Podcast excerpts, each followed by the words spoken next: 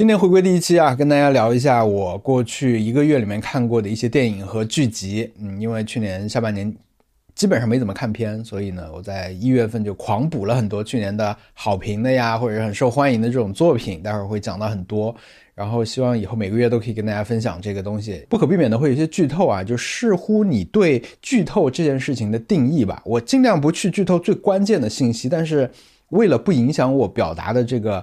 流畅性，我我就我录这个节目就是因为我想讲啊，所以说看大家自己选择吧，我就选择我我讲我对这个剧最感兴趣和我看到我觉得最好玩的地方啊，这是我选的一个点。我今天看的第一个电影是《白噪音》，就是在年末的时候在网飞上线的一个新片啊，没有去年差不多同样时候上的《不要抬头》那么的。轰动啊！但还是一个我很喜欢的导演做的，他就是诺亚·鲍姆巴赫。这个导演他之前跟威斯安德森合作过很多作品，然后呢，他自己导的作品也很有名啊，就是《婚姻故事》《弗朗西斯哈》，然后《鱿鱼与鲸》啊，然后这一部呢是一个美国故事片啊，他讲的是一个美国的一个家庭故事，我把它称为是生活灾难片吧，就是一个美国家庭他们的生活中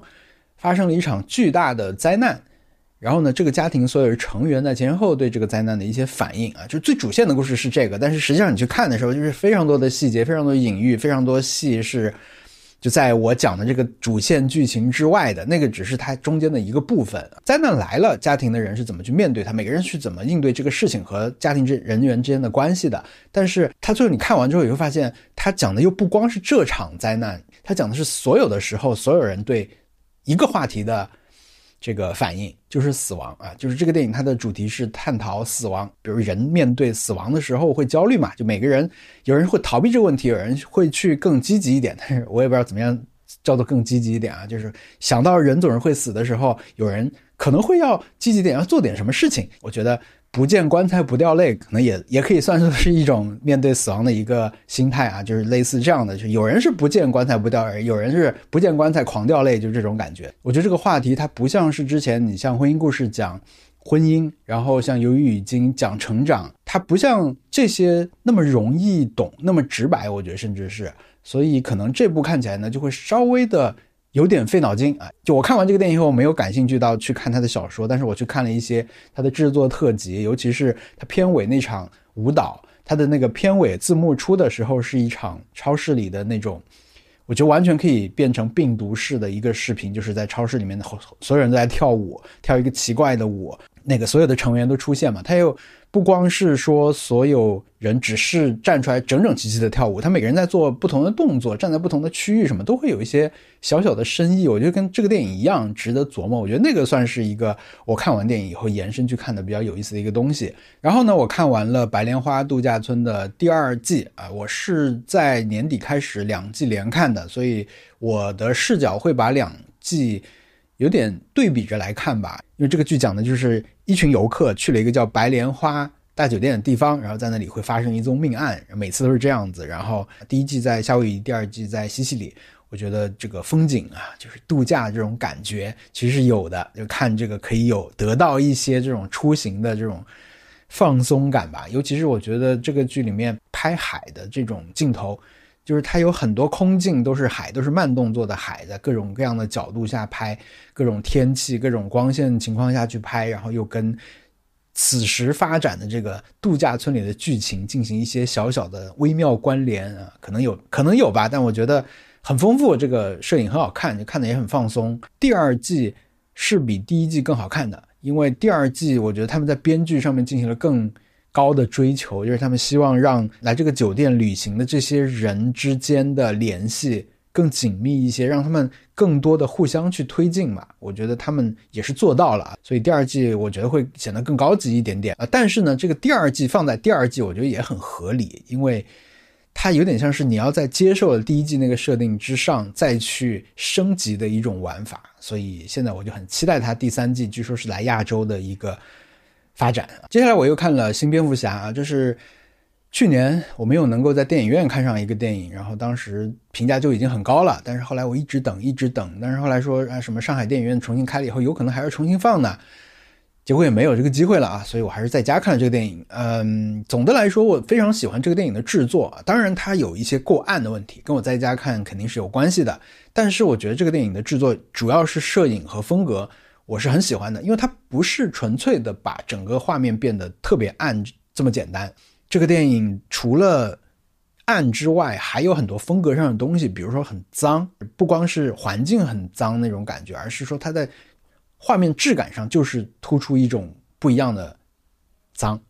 对这个我是很喜欢。我甚至可以说，我觉得这个电影最吸引我的地方，让我很喜欢的地方，就是它模糊的地方。因为这个电影它的摄影用了一个我不知道是镜头还是一种什么拍摄技巧，就是它的郊外的那些地方是很虚虚化的地方啊，就四周一圈很虚，那个很好看。尤其是蝙蝠侠第一次出场在那地铁里面制服那些小混混，是他从黑暗出场的那一段，我觉得那个风格是很有说服力的。但是讲到剧情啊，我就觉得蝙蝠侠的故事我实在是有点 看腻了。就是这个角色身上，你到底还能给我什么新的发展？关于这个角色，我们知道的已经太多了，他的情感也好，就发展不出太多很新的东西啊。这个是我觉得我对蝙蝠侠这整个故事一个很大的一个障碍。不是说你每次换一些敌人就可以的。我看的下一部电影是《壮志凌云二：独行侠》啊，这是一个我其实没有抱太高希望的一个电影，因为事先我知道的是他是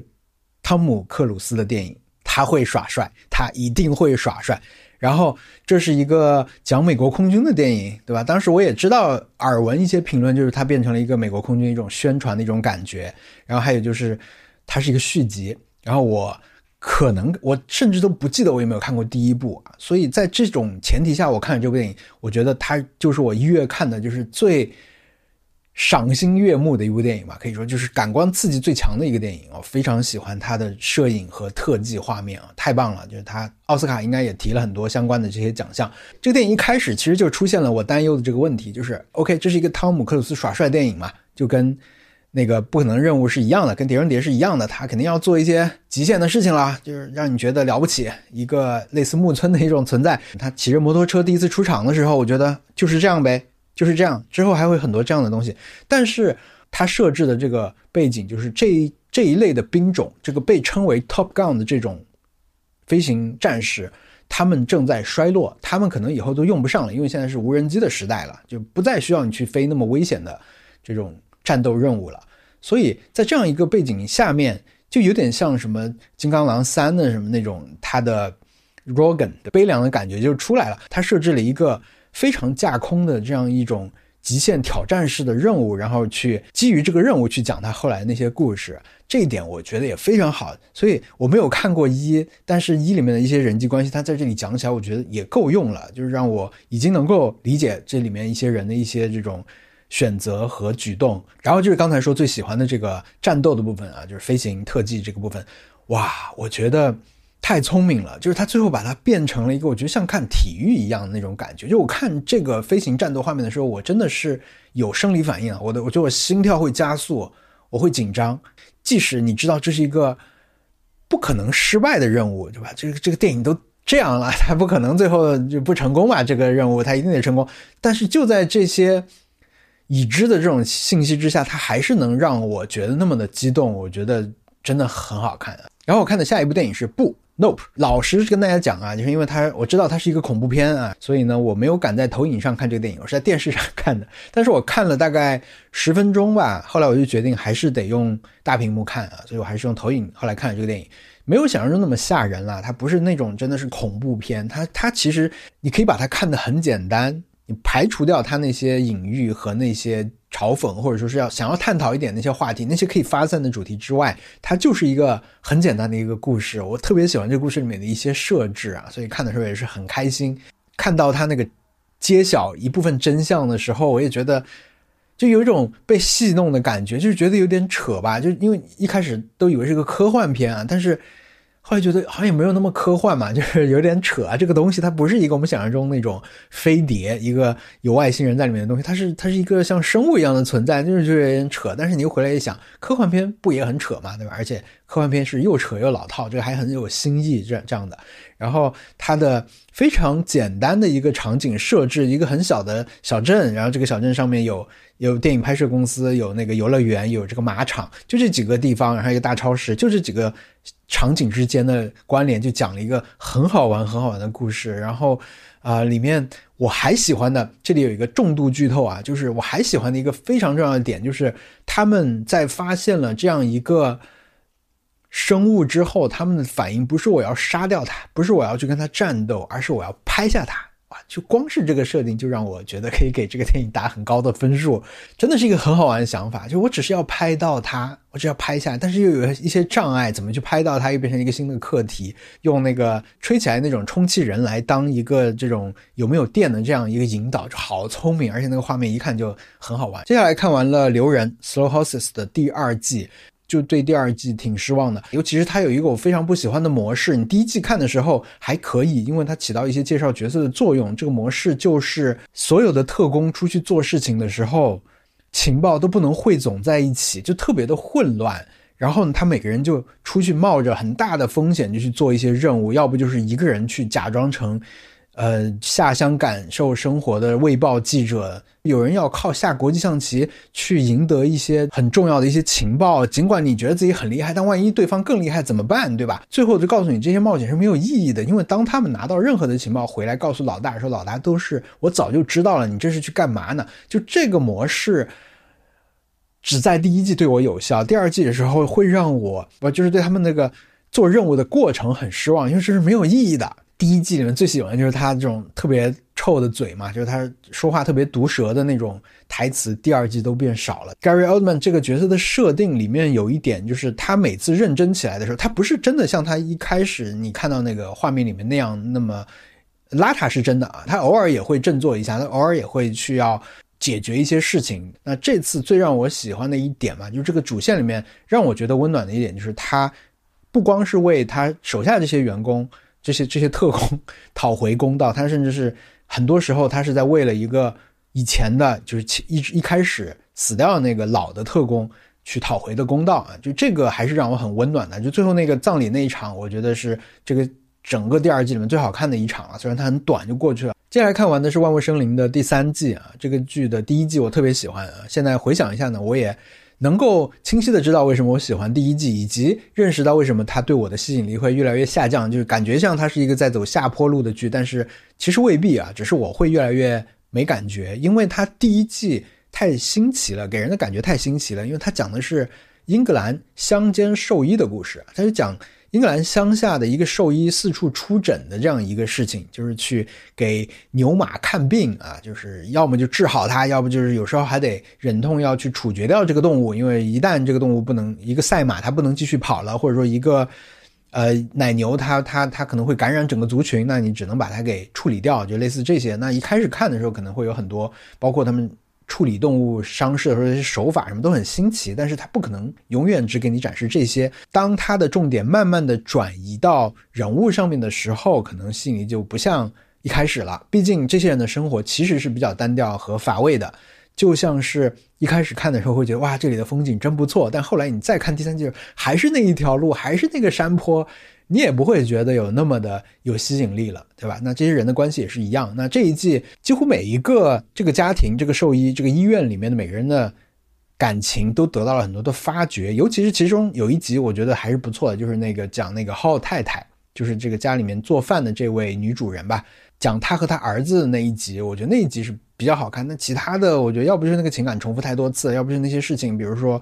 参军啊，这些线索对我来说真的吸引力不是很大，所以这一季我就不是那么喜欢啊。接下来这个剧没有看完啊，这是网飞的《万花筒》。这个剧有一个很大的噱头，就是它的每一集的顺序是可以打乱来看的，道墙类型的一个剧集。然后呢，它分成了不同的颜色，它叫万花筒嘛。然后它每一集不是叫第一集、第二集，它是叫黑色、黄色、红色、蓝色这些。所以呢，它的建议就是你可以。随便按颜色去选，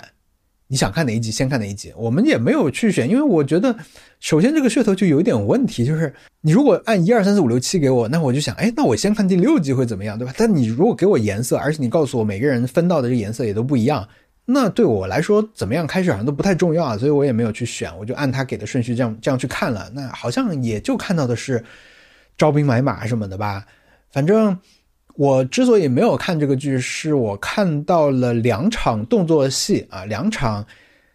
因为他一开始要召集召集人马，就是这个是盗抢类型里面最好看的一个部分，对吧？就各显身手，大家来入伙了这个过程。那这个里面他们有一场展示的是去抢美国的一个卖钻石的钻戒的一条街，他们去抢，他们为了完成主任务，先做了一个先制任务。这个先制任务去抢那条街，那个抢的实在是太轻松了，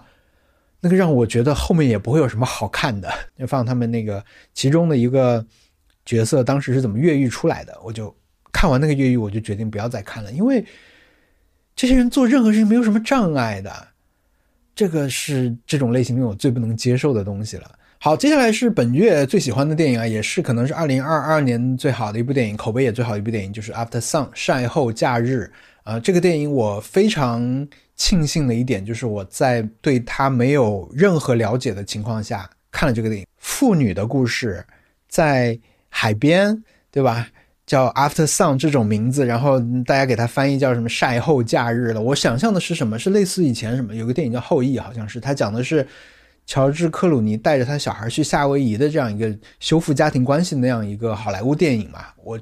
直接就能把它对等起来。但是实际看完以后，甚至看到一半的时候，我就已经意识到这个不简单啊。然后在真的看完以后，就觉得。太好看了！我知道它是一个我一定会重看的电影，但是我到现在也没有开始重看，也没有去阅读或者听更多关于它延伸的资料，关于它更多信息，因为我觉得这一部电影已经够我回味很久了，这是我对它最大的感受。因为它是一个叙事极其高级，对我来说，这个电影是从一个 DV 开始的嘛，就是这个电影的很多画面，他他想告诉你，就是这是一个围绕着一部 DV 和这部 DV 拍下来的画面。展开的一个故事，一个家庭故事。然后，因为我以前也拍很多 DV 磁带嘛，我甚至这次过年的时候我还翻了很多 DV 磁带出来回顾，就是它会让我有很多额外共情的这种加分的地方。但是我觉得可能对所有人通用的就是这是一个叙事非常高级，然后你。一边看一边得到很多很多额外的信息，然后这些信息，一个是可以让你面对接下来的剧情的时候有更充分的这种情感准备，一个就是随时可以让你去想，哦，如果是这样的话，那刚才那个剧情它意味着什么？就你不断得到新的信息，但这些信息又不是。直接用台词，或者是甚至用字幕给你的，是你看的时候，你去慢慢的领悟到的，都是一些潜台词。这种感觉实在是太奇妙了。那当然，我也看到一些讨论说，这个故事里面哪些是真的，哪些是假的，哪些是想象，哪些是回忆。但是我觉得，如果有可能，大家还是尽量自己去完成这个过程，可能会更有乐趣啊，或者是跟人去讨论，而不是直接去看一个所谓的这种全面的解读。我觉得那个会。有点吃亏啊，就是自己去想最最快乐，而且，呃，我很喜欢他一个角度，就是他讲这个爸爸，我觉得是我比较少见的一种讲父亲这个形象的情感吧，就是他又没有明显的去拍，因为他还是主要以小女孩的这个视角去出发讲这个旅程中的事情。那关于爸爸的很多事情，其实你都只能通过一种旁边的视角去看到嘛，这个独特的视角和他。解读出来的一些情感，是大家既能够共情，又不太在影视剧里面可以被分享到的一种感情。然后这里面有一个名场面，是最后的一个一个叠画吧，就是从那个他们在一个用火山泥洗澡的一个度假地，在上面那个爸爸的背影在山顶上回回看的那个镜头，跟爸爸另一个背影重叠的时候的那个那个叠画，我觉得那个镜头真的很高级啊，就是一个。名场面啊，非常名场，是本月一月份的一个名场面。接下来又是一部去年的高分电影，就是伊尼舍林的《暴丧女妖》啊，这是我很喜欢的一个导演马丁麦克唐纳的新作啊。之前主要就是因为喜欢他的《杀手没有假期》啊，这个电影看到的时候其实有点傻眼啊，因为我没有想象到他的故事会是这样子的，就是我把它形容为一个漫才式的电影啊。我看完我的第一感觉就是这特别像漫才，因为我感觉漫才就是一种一个人。有一个很荒诞或者一个很傻瓜式的这样一个前提或者一个设定，然后另一个人来觉得你你这人怎么这样来吐槽他嘛，就是这种感觉。就是我顺着这个方向想了很久以后，有一天我看到一个人给这个电影的评价是没头脑和不高兴，我就一下觉得这是对，就是这样，就是我想说的就是这个。漫才你也可以说他就是一个没头脑和一个不高兴在那儿对话嘛，所以是通的啊。就我我对这个电影的观感就是漫才就是没头脑和不高兴，就是他的故事有点荒诞。但是呢，人物拍出来是很让人信服的，包括这个环境。我看到一些解读会去讲到当地的一些政治啊这些东西，我不懂啊，所以我也没有从那个方向去想过。对我来说，这就是一个非常简单的故事，但是非常丰富的人物。他的角色丰富到一个什么程度呢？丰富到你其实甚至可以把伊尼舍林这个岛看作是这个电影的一个角色，就是它看上去是那么的美丽，但是它跟你想象中的那个，或者说你感觉这个故事会发生在一个极其压抑、阴沉的地方，它确实是很多时候是阴天，但是这个岛又是美丽的。就这种场景和环境的丰富性，我觉得跟这些所有的角色的丰富性是一样的。我觉得这个是这个电影很厉害的一个地方啊，就很厉害。这应该也是我会重新去看的一个电影。好，接下来我看的是《三体》啊，《三体》的真人剧集版，我看到了第一次展现那个脱水和浸泡的过程啊，我觉得这个可能就是很多看《三体》人最兴奋的地方，就是你以前只能在文字之间去想象那种画面，那些很宏大的东西，在这个时候变成了你眼睛可以看得到的画面。那不管它你是不是满意它最后的呈现吧，我觉得这个应该是最让人兴奋的东西。我看到的起码是这样，据说后面还有那个什么人用人排计算机的那个阵列也很也很那个。我在预告片里面看到一些画面，但是我没有往后看了。《三体》的第一部其实是一个我觉得很不错的一个悬疑线的小说，虽然它有科幻元素，但是它的悬疑成分很大，因为它是一些连连锁的这种自杀案件嘛，所以。为什么会这样？其实我现在在看一开始讲这些故事的时候，我还是有时候会联联系不上的。我知道后来会发生什么事情，但是它是怎么一步步过渡到那儿的，我现在都忘忘记了啊。就是它其实中间还是有一些我觉得挺精彩的一些想象的。但是比起泡水，老实说，我觉得那个什么整个宇宙为你闪烁的那段呈整个呈现，我是不太喜欢的。接下来我们在大年夜看了双雄。崛起，然后这个是去年非常非常有影响力的一个印度片，然后这个在去年年底进了很多的这种年终榜啊，包括一些电影节的最佳外语片提名啊，什么都有它，所以我当时就很期待。我知道他们有一有这样一个类型，但是我以前没有看过。那我看它的这个整个的这些花絮啊。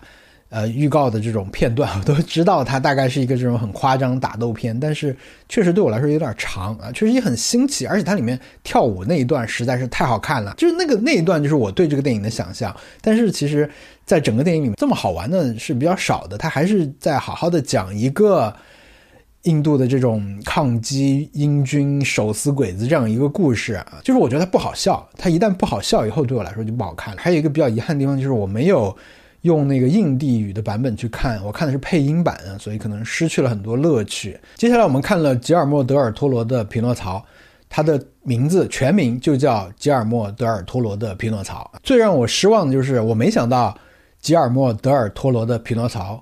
就是以前那个匹诺曹，几乎没有做太多的创新，他就是把这故事重新给你讲了一遍。这是我。最意外也是最失望的一个地方，因为大家都知道他是一个充满了这种邪恶想象，家里面像个鬼屋一样的人。那他为什么拿出的匹诺曹是这么正统和经典的一个匹诺曹？这是我非常奇怪的地方。但是确实，他的这个制作、他的流畅度、他这个木偶、他这个停格动画怎么做的那么好？不断的要感慨，尤其是海上那个鱼。和他们搏斗那些画面，他因为不光要去把那个玩偶做得很好，他整个的场景的整个在动，太精彩了。但是相对就是故事太陈旧了，对我来说啊，我不喜欢这个。没想到你是这样的一个吉尔莫·德尔托罗，以后再也不看吉尔莫·德尔托罗的匹诺曹了，不要再拍别的了。好，接下来看的是《满江红》啊，进入了贺岁片时段啊，去了电影院。我当时看完的感觉，第一感觉就是。沈腾在里面扮演的一个油滑的人，他的这个角色和形象，其实会让我有一点想到《So Goodman》这样一种小人的感觉啊。他就是一个不断在反转的电影，不断的过度反转的一个电影吧。然后故事我本身没有太大的感觉，但真的我我们这个看之前这个对这个电影的了解太少了，我都不知道为什么它叫《满江红》，以至于最后他那个最大的悬念出现的时候，我会觉得他的这个目的也好，他最后。这个方式也好，我觉得还挺创新的吧。我觉得跟《Nope》里面你不是要去捕杀那个未知的生物，你是想把它拍下来的那种感觉是类似的啊。我觉得这个还是挺聪明的，这是我喜欢这个电影的一个地方。然后看的是《无名》，那《无名》，我看这个电影时候最大的感受就是为什么我在我们不是说刚才看着预告片选的贺岁片嘛，我们就看了一个贺岁片。那个贺岁片里面这个内容在电影里是没有的啊！我看的时候我最纳闷的就是这个事情。后来我才知道，就是我们看的那个场景，其实在原先的那个所谓的最初那个故事里面是很重要的一个场景，但是在正式版里面上映的这个版本里面没有了，所以给这部电影去评分就变成一个很难的事情。我觉得我看的时候还是能感受到一些乐趣。如果他真的是把这个故事，不管是我们理解的。看这个版本理解故事，还是他所谓的那个原先那个故事，他如果是平铺直叙的一条直线去讲，我可能都会觉得没有太大意义。哪怕是他拍的很美丽，或者他拍的那个很有格调，可能都不会很好看啊。那这个结构，我觉得是有用的。好，在那之后呢，我们一月份就没有干别的事儿，我们几乎每天都在看《狂飙》。就是我一开始看的时候很惊诧，因为他所有的。嘴型几乎都对不上啊！但是当时我就惊呆了，因为我看到他的时候，很多人已经在说这是一个很不错的一个国产剧。那我在看第一集的时候，我想啊，就这个吗？第一集的一开始，我惊诧于他的这个嘴型是多么让我出戏。开头过了以后呢，中间开始回到二十年前的时候，就一下可以感受到一种。叙事节奏也好的那个、那个、那个怎么说呢？气氛已经不一样了。但是真正让我感受到这个剧的魅力的，就是最后的那一场派出所里的戏，就是春晚嘛，饺子的那场戏。那个戏，老实说，我一开始都没有认出来，直到吃饺的时候哭的时候，我才认出来，坐在被审讯的那个椅子上的那个人是张颂文演的。早看还是有好处啊，不然后来你都知道了，张颂文在这个剧里面又演了一个这个戏精啊，这个角色怎么怎么样？我当时就是我都不知道这是张颂文演的，我知道张颂文，但是我不知道是他演的这个角色，然后我就一下对这个角色有了兴趣。然后那一场我觉得他演的也很好，他会让你产生一种跟前面的一种对比吧，因为前面讲的是这种整风，对吧？就是打打黑扫恶，后来呢，他又体现出了这个派出所里面，